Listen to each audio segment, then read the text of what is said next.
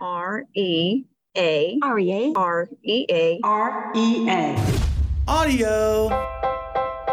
R E A audio. REA audio. R E A audio Audio. Audio. R E A audio Reemployability.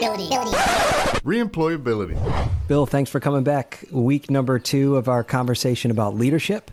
Uh, Bill Edson is the owner of Guidon Strategies, uh, former Army medic, and now leadership coach. And Bill, last time we spent about 15 minutes talking about your background and, and kind of positioning where people are in, in their quest for leadership, especially since COVID now hopefully coming out of it and we talked about maybe presenting a scenario and uh, you kind of helping coach a, a, a pretend person through it but we we were talking a little bit before we started recording this and uh, the scenario i kind of ran by you sounded awful but it, it's really true with a lot of people. So are, are you ready? Are you ready for this one All right, let's go. Let's give it a shot. all right, Bill. So I come to you looking for leadership guidance. I'm a risk manager for a trucking company uh, in the Midwest. And I have um, right now, there's about 300 employees that work for me. I've got 10 to 15 that have been injured. And I cannot hire truckers to save my life because uh, it's it's just a hard job to hire for. And now in the environment that we're in with hiring people it makes it even worse. I really got to get these people back to work but i feel like some of them are just some of them i know are legit but i think some of them are playing me. And uh, my boss is breathing down my back because i got to get these people back and i can't figure out how to do it. And i'm super frustrated and and i need your help. Where would you start with somebody like that? Well, I think I would. Uh, I think first I need to I need to understand a little bit more about who that person is. hmm So go ahead I- shoot You know what is what what's your purpose? Why why are you doing this? Do you, do you like what you do, and why are you are you uh, in in this line of business? I've been doing this for about 15 years. Um, I like I like what I do. It's just in the past 18 months or so since COVID happened, uh, we're short staffed. We had to get rid of. Uh, actually, we didn't get rid of my my counterpart left to go to another job, and we never rehired. So I'm just overloaded. I like what I do overall, but I don't like what I do right now. So let me ask you this: If there was something that you could change, what would you change to make it better? Uh, I'd get some help. So what's stopping you from doing that? Well, I am not the one running the company right now, and I'm told that budget wise, um, we're not able to hire somebody else. So I think what's happening is just on that sh- little bit of information that you provided me is it's very easy. You obviously have been there a long time. You care about what you do and, and, and why you're doing it. It's, so it's really easy to get overwhelmed um, with the external pressures that are coming down on you. Um, and you see how it affects your environment and the business around you. Obviously, your boss is a little stressed over it too, and that's kind of resonating back, you know, reflecting back to you. But I think what you have to do is I think you have to make sure that you're in a good place to carry on with what you can control. Because one of the first things I always help people understand is that you can only control what you can control. And once you can understand what those things are, then you can start, I think, being a little more deliberate with, you know, with the task at hand. So understand what you can control and what you can't. Try to um, try to separate some of those things, and I think that will that will reduce some of the the exterior static that is confusing, you know, what's going through your mind. So literally, you could make a list of here are the things that I can control, and here are the things I can't control. Try to at least maybe separate those a little bit so that you can just start to clear your mind a little bit. Then I think the other thing that you have to understand that you have to be in a good place personally in order to have that influence. In other words, to lead what's going on around you, to lead those who are who who need you know to, who need your support, that company that needs you in order to provide um, what you do. You have to be in a good place. So I think we have to take some time and we have to look at okay, where are you? How much time do you put into work? How much time are you you know re- having at home to to recover from the stresses of work? You know, you need to be in a healthy place, in a place where you can be productive. It's so easy to be unbalanced. That one thing that we would do at Guidon strategies has helped to regain a balanced lifestyle or at least a balanced mindset so that you'd be in the best place possible to move and and um, um, you know deal with these these challenges that you have because I can totally see where you'd be overwhelmed um, with everything coming at you the way it is. But we need to start breaking some of those things down so it feels like it's manageable to you.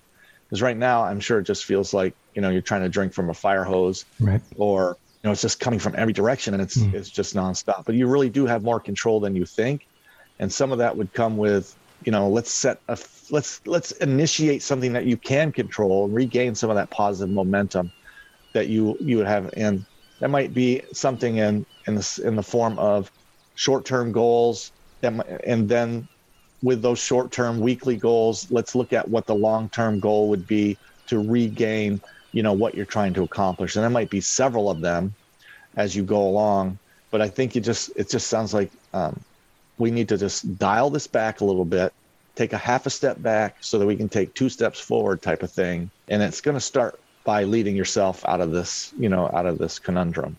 Bill i bet a lot of people come to you because they need to put fires out right? Like they're overwhelmed kind of like that scenario right? So people come to you for leadership guidance. Um, what are you telling people about how to be prepared for what the world's going to be in six to 12 months yeah, I don't think we know what it's going to be like in six to 12 months. So I think we have to lead ourselves for now. You know, if we can make ourselves a more stable, I guess, ready person, more prepared by being, you know, uh, I guess being more total, you know, person, a more total leader, then I think we'll, we're, we put ourselves ready for what the scenarios could be. When I was in the, when I was in combat, you know, if we tried to make ourselves 100% ready to go into combat, we would never have we would never would have engaged the mission. You know, we're lucky if we were 75, 80% ready to engage the mission, but the difference was that we trained to equip ourselves to deal with what could happen and not what we, you know, what we think was going to happen because um, you've got to have that agility and, and that doesn't come by being trying to be 100% ready which you never can be but just by being 75% ready and, and a little more flexible. So I think it's the same thing as that you have to you have to make your you have to equip yourself to be able to um, you know kind of shuck and jive with what's going to happen in the future because none of us I mean none of us were mm. were issued the crystal ball you know when right. we so, when we took the jobs that we took. What does that look like though? I mean, like I, I can I can think like in my role at reemployability, I know what our sales goals are. I know what our marketing goals are. But you know, to your point, you know, things have changed so much in the past six months. We thought we'd be at a different place six months ago than we are now because of all the external factors. So, but what does that look like to train for something that you don't? I mean, do you do you come up with all different scenarios and train for each one of those, or what does that look like? How do you make yourself so better at yeah. shucking and jiving? Yeah, I think I think you train more generally speaking, you, you know, and not just uh, for one scenario. As a medic, um, you learn how to control bleeding. You don't learn just how to control bleeding, you know, of um, you know of a main artery, right? You know basic principles that you can apply to the situation that presents itself, mm-hmm. and you get really good at those basic you know fundamentals of life saving and um, you know and, and clinical treatment in an austere environment. And so that you get you get to a point where um, you ju- you know it, it's almost automatic. Mm-hmm. you just you know what to do and you just do it. Now i'm not saying that's going to be the same in a business scenario but i think there's certain principles and modalities within each company that can be applied and be understood more generally that um, that will work, you know, a, a kind of across the board as you go forward. I know, you know, in leadership, you have different, you have different principles that you can apply. It's just how, you know, just that, that you're going to fine tune them for the scenario that presents itself. So I think once you try to have a solution for every situation, it's going to get so bogged down and so complex. You're not going to be able to be agile in order to uh, um, you know address those issues mm-hmm. and, and, that's and that's when you start tripping on yourself right As a medic, uh, you, we were talking earlier that you you weren't a commissioned officer, right? You're an NCO, but you were in leadership roles with everybody that you served with. Um, I can imagine. I've never been in this situation before, but in the heat of battle, um, people probably, I would imagine, look to medics for comfort, um, for security, uh, for a feeling of safety. Um, and and I would think that nowadays, eh, when you have workers, you know, let's take for example a insurance company that has a whole bunch of adjusters, right? It's a big room full of fifty adjusters, and they all have a stack of work on their on their plates. And there's some that have been there for years, and there's some that have been there for months. And the ones that have been there for months are looking to the ones that have been there for years for leadership, but they're not necessarily the boss, right? Um, how does somebody in the position of having more experience, in the position that people may lean on, even though they don't necessarily ask for that role, how are there any high level suggestions on how someone should deal with being in that position? So I think yes, I think I think the one thing to understand is that you don't need to have a title to be a leader. Okay, so leading as is influencing those around you, and within a structure of an organization, it's influencing those around you for um, to meet an objective or uh, a goal or a mission. And I and I think the one of the biggest ways that if you want to be an effective leader, um, even without a title, there's a few things that you that you need to do. First of all, you have to have you have to have some kind of connection with those around you. So ha- you have to be you have to be seen as a valid resource. In other words, one way to do that is to just be seen as a human being, right? You, you're not out there trying to tell people what to do. That's a great way to disconnect from people. You know, you're there to say, I'm on your side. I understand where you are. So having the ability to present yourself as an empathetic partner or an empathetic person, support person on their team, or at least that you have the common ground that you're both trying to get the same thing accomplished, is a great way to just have that connection that that is going to allow for um, open communication and you know a culture, even if if it's between two people or if it's between the whole office, that's going to foster productivity.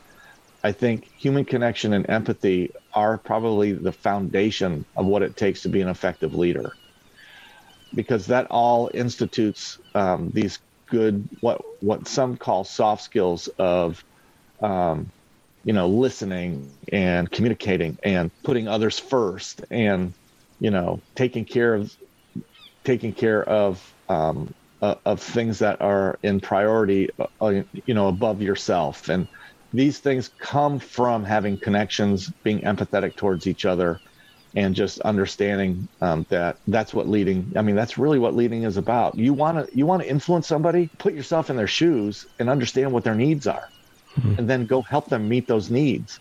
And you will be embraced and you will influence someone to get the job done a lot more than if you just came in and barked some orders at them and told them i want this done by four o'clock this afternoon. Tell me which way is going to work best I can tell you, I, I, handed out business cards to everybody on our team several months ago, and it says "Stop talking."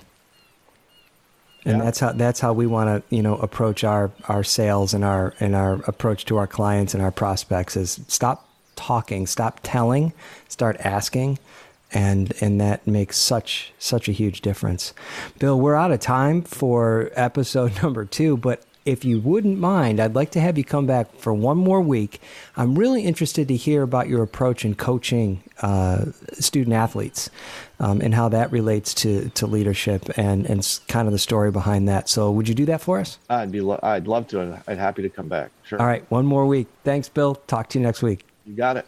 Thanks for listening to REA Audio. And look who's here Reemployability's HR Director, Crystal Hunley. Take it away, Crystal. If you have any comments or suggestions for an upcoming episode, let us know. Email Todd at reemployability.com. Also, please follow REA Audio on Apple Podcasts or Spotify or Stitcher or wherever you get your podcasts. You can also check out more content, including webinars, at listentorea.com. Thanks, Crystal. Next week, Bill talks about coaching sports from rec all the way to high school and lessons learned that translate into being a better parent, spouse, and employee. Thanks again for listening and have a great week.